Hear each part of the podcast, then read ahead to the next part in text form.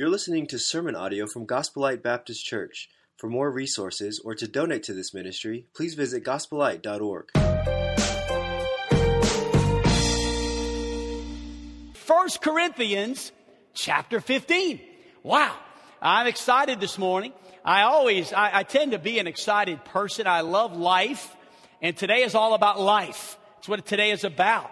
It's about the fact that Jesus is alive and we too can experience that life in Him. So in a moment, we're going to be reading from 1 Corinthians chapter number 15. The title of our message this morning is something also to think about. You know, sometimes I wonder if we, we, we don't connect the victory, the victory that we have in the Lord Jesus Christ. He's won a victory over something, over death. So this morning's message is entitled, He is risen, death is defeated. Now that's an amazing statement. Uh, hallelujah is in line right after that statement.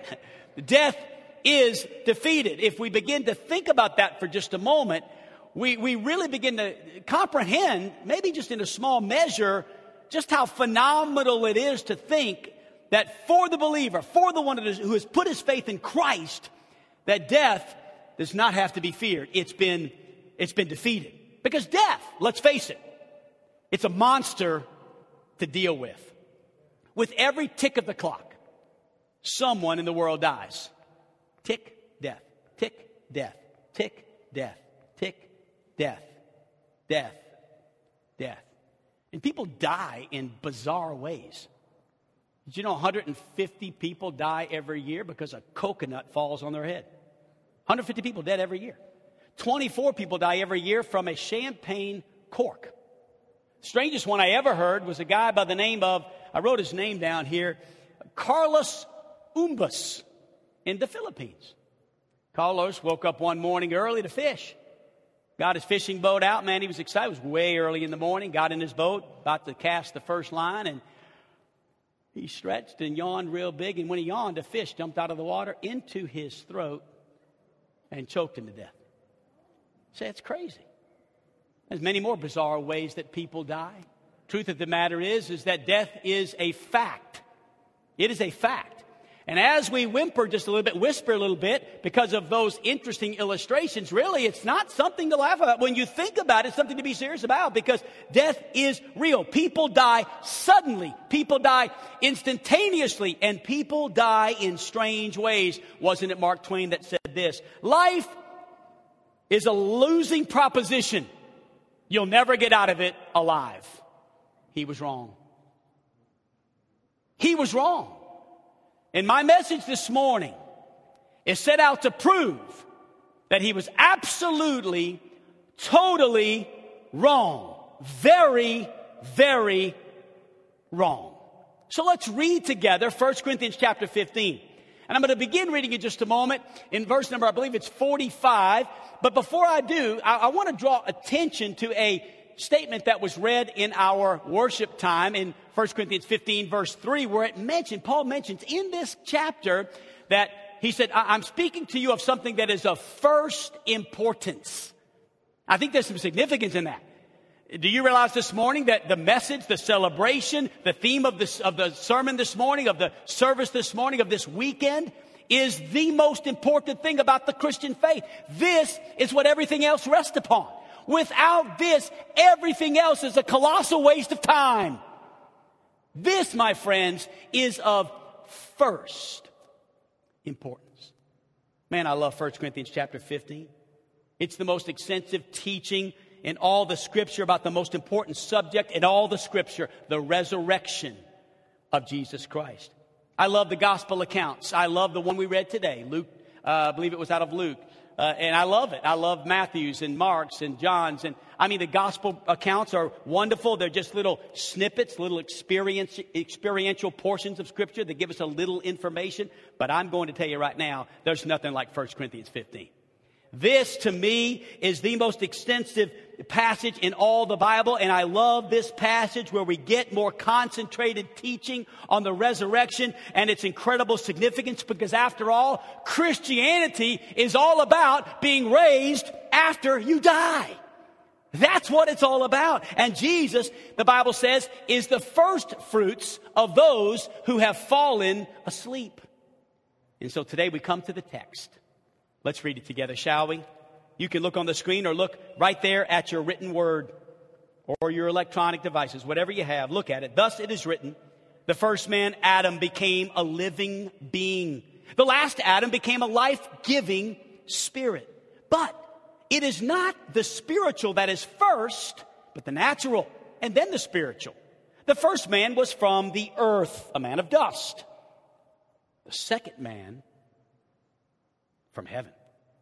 As was the man of dust, so also are those who are of the dust. And as is the man of heaven, so also are those who are of heaven.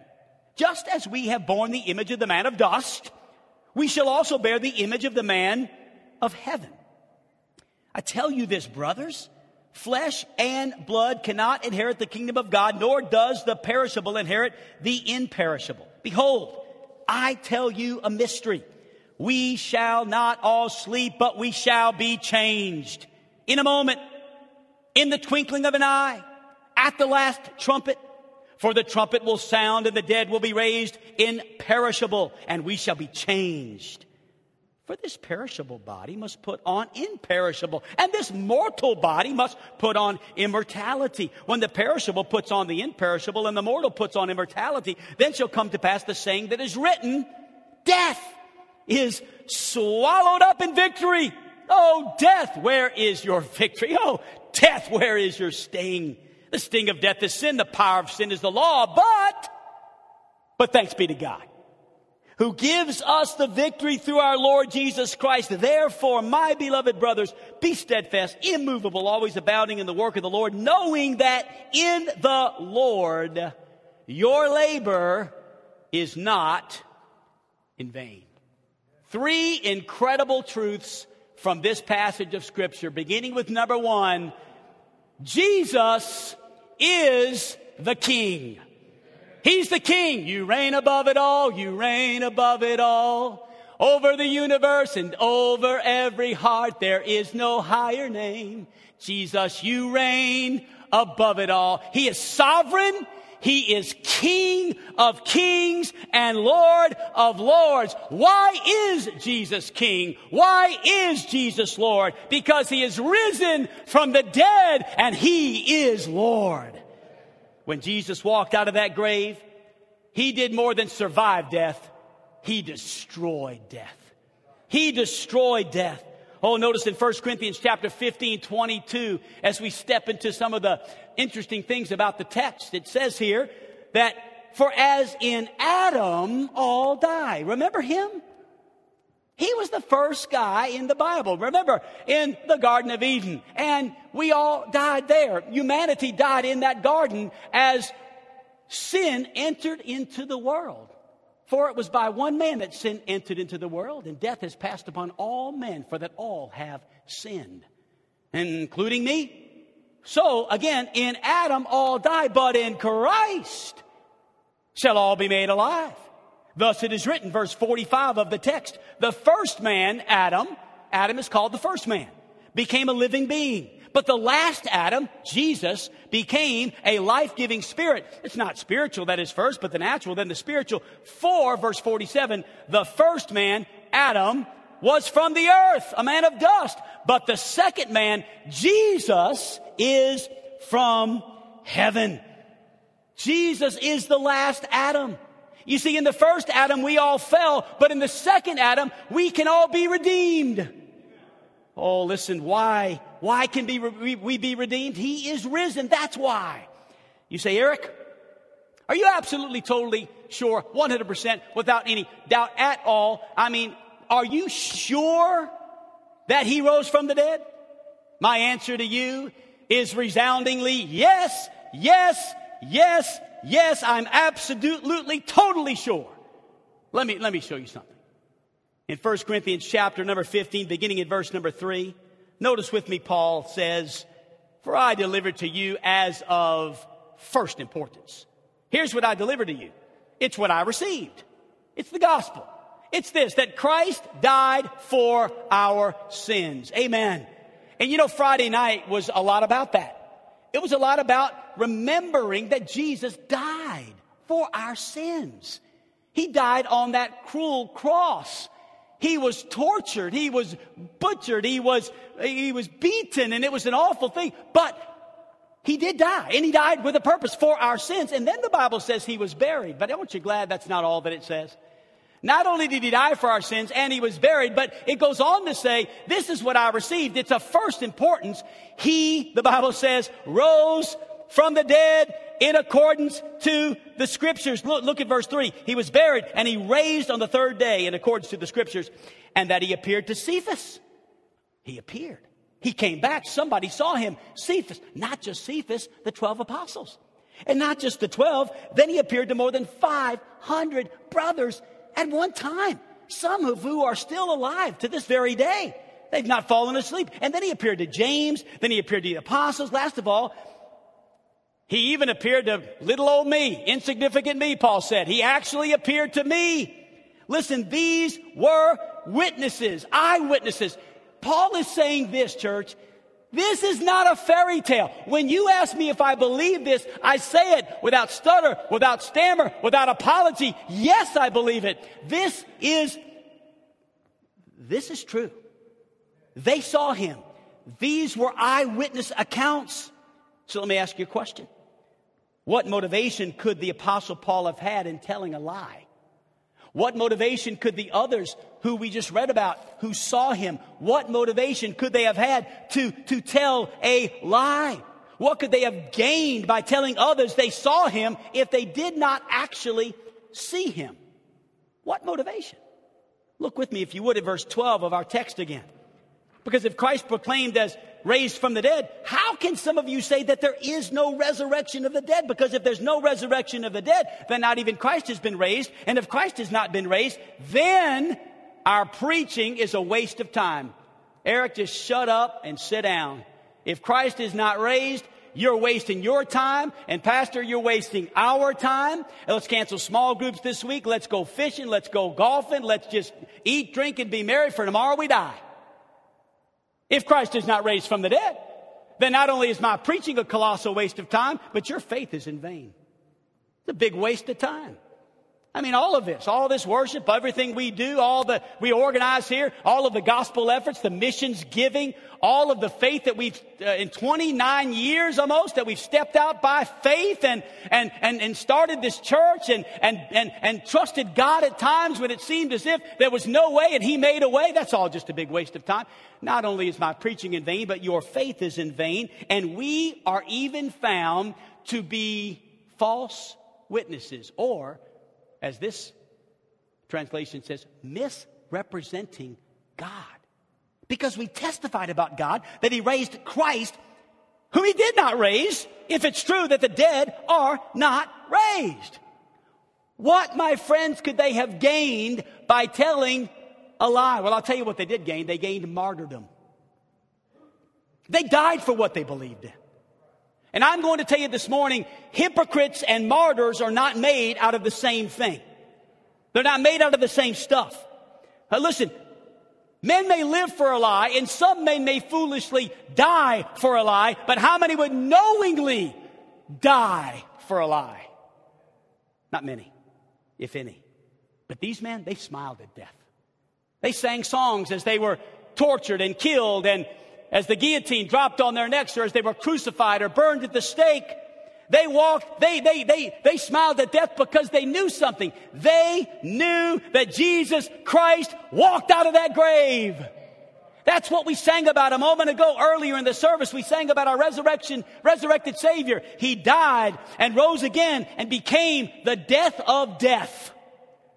We sang a moment ago in that song, King of Kings, in the morning that you rose, all of heaven held its breath till that stone was moved for good. For the Lamb had conquered death. We sang a moment ago, and death was arrested, our Savior displayed on a criminal's cross. Darkness rejoiced as though heaven had lost. But then Jesus arose with our freedom in hand, and death was arrested, and my life began. He is risen. Death is defeated. A little later on in the service, we're going to sing Living Hope.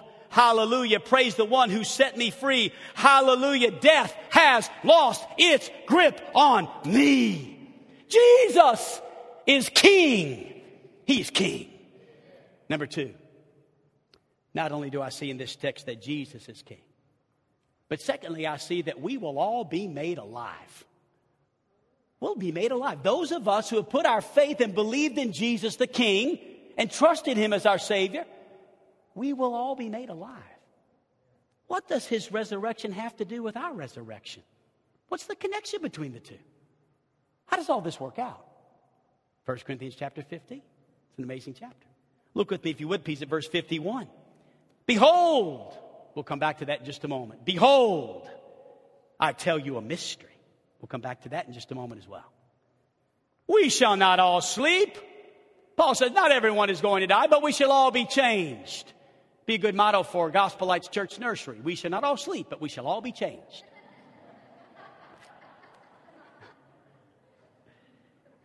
In a moment, in the twinkling of an eye, at the last trumpet, for the trumpet will sound, and the dead will be raised imperishable, and we shall be changed. For this imperishable body must put on the imperishable, and the mortal body must put on immortality. Notice with me for a moment, if you would, the word behold. Do you know what that word means? It means pay attention. Oftentimes in Scripture, we'll, see a word, uh, beseech you, brethren. I urge you, I beg you, or verily, verily, I say to you, or behold. Pay attention. Let me ask you a question on this Easter Sunday morning. You paying attention? Everybody here paying attention? This is, this is big stuff. Behold, I'm going to tell you a mystery. What is a mystery? Well, a mystery in Scripture is, is a sacred secret. It's something that, that, that, that has not been revealed. A mystery in the Bible is something you cannot figure out on your own. Not, no human wit, no human wisdom, no scientific investigation would ever show this to you. Not a mystery that God was going to reveal. But what's beautiful here is, though no one in the Old Testament knew what the mystery was, the mystery is no longer a secret because the secret is out. And what is the secret that's out? We shall be raised up like Jesus was raised up. That's the mystery that's been revealed. His resurrection assures us that we too will be raised after death. God is not going to leave these bodies of ours in the grave. Amen. We are coming out of that grave. Eric, preacher, don't you think this is a little supernatural? You're getting it. You're getting it. Good. Right? You're, you guys are getting a hold of this thing. Yes. It is supernatural. The whole creation is supernatural. God made everything out of nothing. Don't you think He can raise me out of something? Yes, it's supernatural. That's the reason why the Apostle Paul said to a king named Agrippa in Acts 26 and verse 8, Why is it? Why is it thought incredible by any of you that Christ, that God raises the dead. And then what's beautiful is Paul actually gives an illustration about that in the text. I give illustrations, and Paul gives illustrations. In fact, most of us preachers give illustrations because we learned from Paul. You know what an illustration is? It's a story that lets the light in.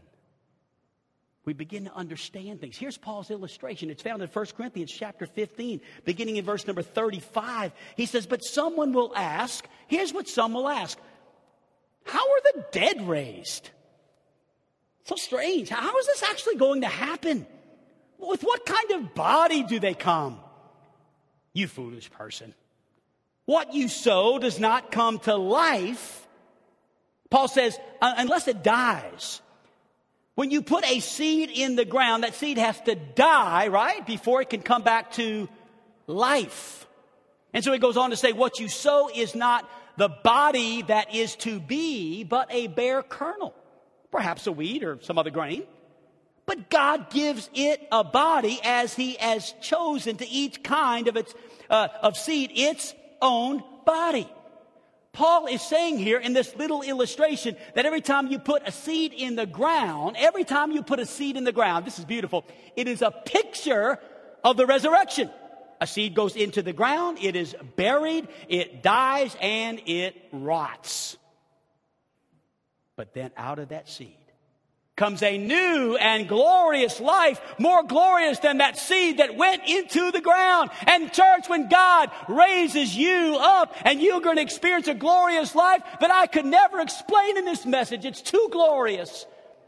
That's what those of us who have said yes to Jesus, we've experienced salvation, we've experienced His love, we've trusted in His sacrificial gift for salvation. It is undescribable what God has in store for us. We've talked about the Jesus is king. He is king. He is king. He's king of kings and lord of lords. We've talked about the fact that we're going to be made alive.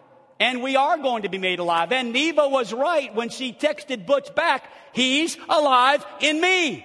Way to go, Neva. Good job, girl.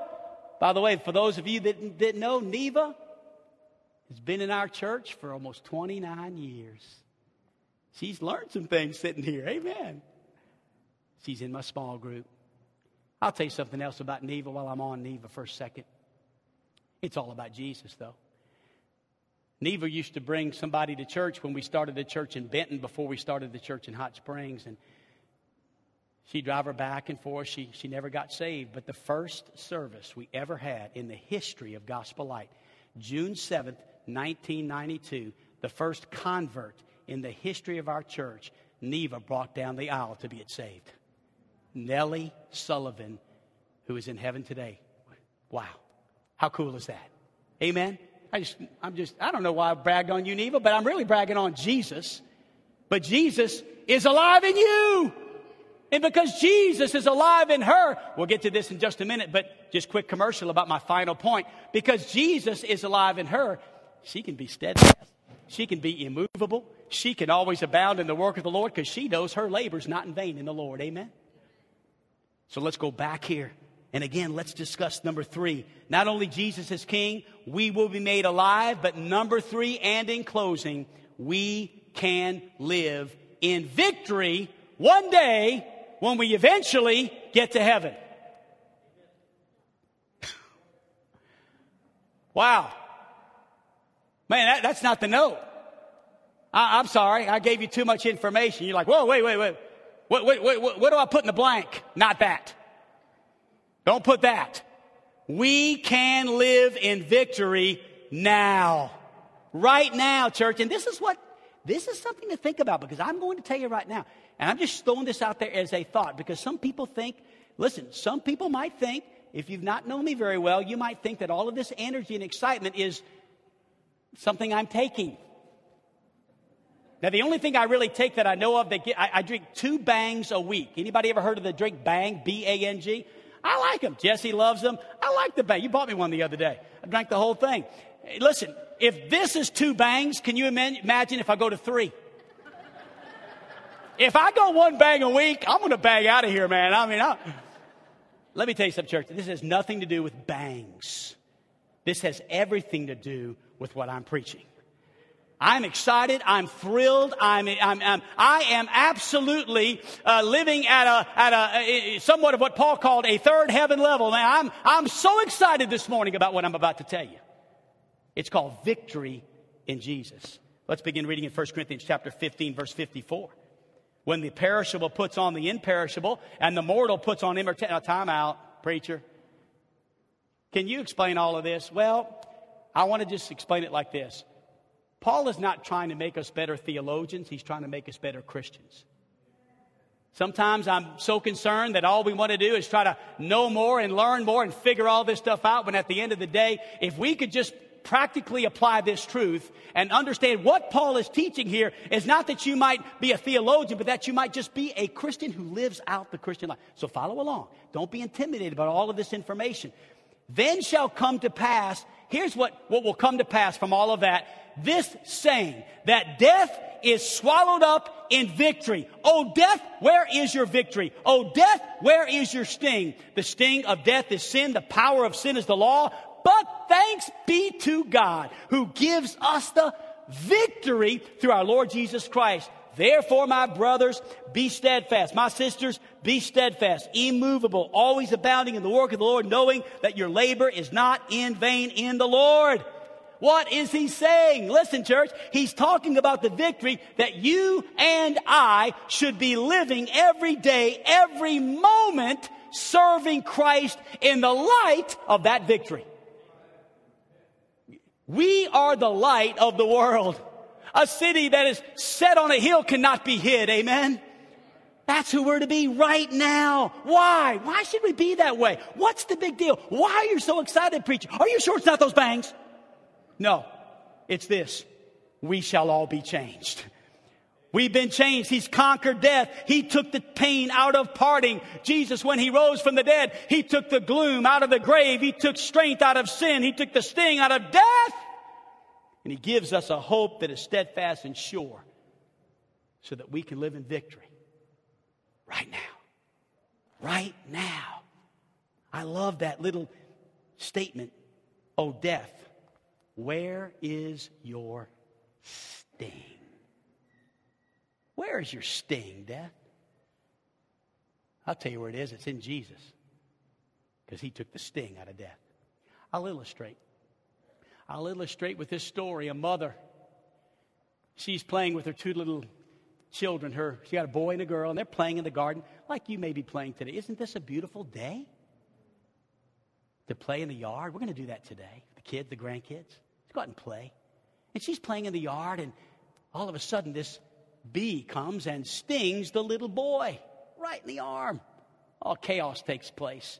The boy begins to cry. The little girl is running, scared of the bee that's still buzzing around. And mom begins to care for the little boy as the whelp lumps up on his arm and the red becomes real red. And finally, she gets him settled down and calmed down. But the girl is still, well, she's still being a girl. she's freaking out. She's all scared and worried. Finally, finally, Mama says, Sweetheart, come see something. The little girl sheepishly comes to Mama as the bee is still buzzing around, and she says, Look real closely at Bubba's arm. You see that little sting? See it? Yes, Mama. Well, a bee only has one sting. You see, that bee's still buzzing around like it's a threat. But Bubba took the sting out of the bee. That bee may buzz and it may scare you, but it can't sting you.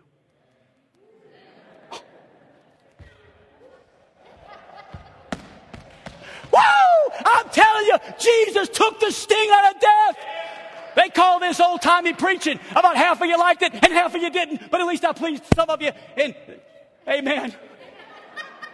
I still kind of got some of that in me. I can't help it. I just get happy about Jesus. He's good. He's real. He's powerful. Church, He took the sting of death for me. And He took it for you. He took it for you. Oh, listen, the sting of death was taken by Jesus. And I'm convinced that maybe, maybe I'm making this up, maybe not. Maybe this could be the anthem of the redeemed.